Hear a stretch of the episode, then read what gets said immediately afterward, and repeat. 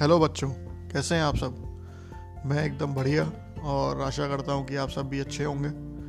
मैं आज बिल्कुल एक नई एनर्जी के साथ आप सबके सामने आया हूँ और जहाँ से हमने लास्ट एपिसोड ख़त्म किया था इंग्लिश अल्फ़ाबेट्स से उसी को कंटिन्यू करते हैं। आज हम बात करेंगे जो इंग्लिश अल्फ़ाबेट्स हैं 26 लेटर्स हैं इंग्लिश अल्फ़ाबेट्स के ए से लेकर जेड तक।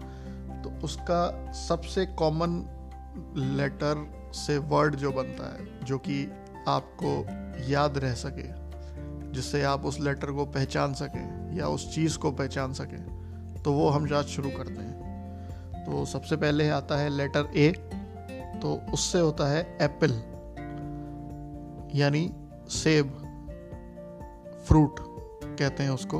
तो घर में लंच में आपने देखा होगा रेड कलर का होता है। एप्पल ए से एप्पल बी से होता है बॉल ये राउंड शेप की होती है और आप सबको जो खेलने के लिए घर में मिलती होगी स्कूल में मिल, मिलती है बी फॉर बॉल फिर आता है सी फॉर कैट कैट यानी बिल्ली तो उसको C for cat D for आता है फिर डी फॉर डॉग यानी कुत्ता. डी फॉर डॉग फिर अगला लेटर आता है E for elephant elephant E for elephant यानी हाथी.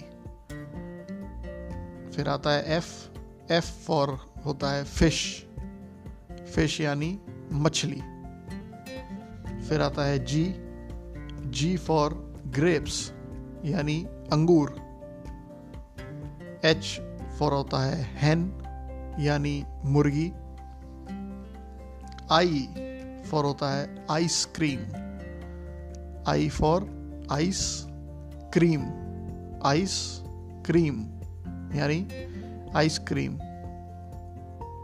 J J for होता है juice juice juice J for juice फिर आता है के के फॉर की चाबी के फॉर की चाबी फिर आता है एल एल फॉर लॉयन यानी शेर. एल फॉर लॉयन फिर आता है एम एम फॉर मिल्क यानी दूध. Milk milk n for napkin napkin napkin napkin napkin o for orange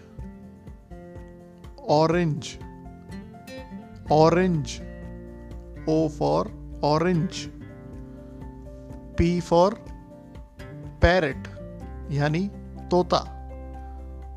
Parrot parrot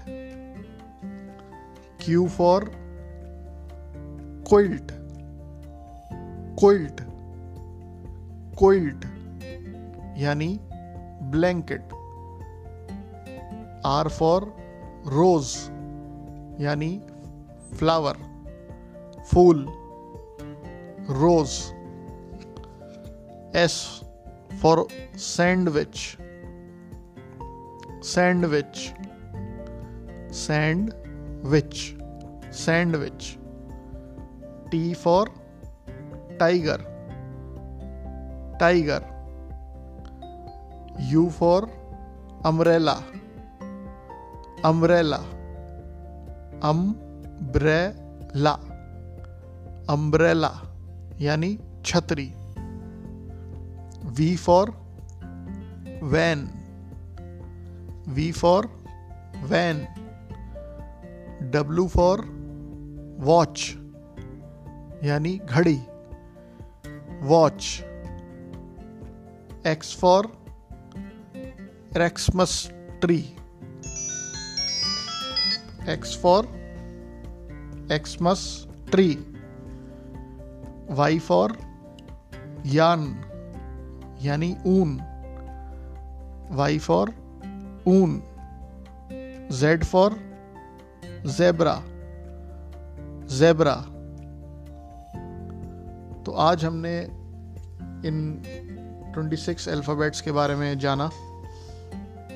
और इनसे कौन कौन से कॉमन जो लेटर्स होते हैं, या अगर हम कहें जो कॉमन वर्ड्स होते हैं, जो आप सबको आसानी से याद रहें, वो मैंने आज कोशिश करी इसमें बताने की। और आशा करता हूँ कि आपको ये समझ में आया होगा। तो मिलते हैं नेक्स्ट एपिसोड में।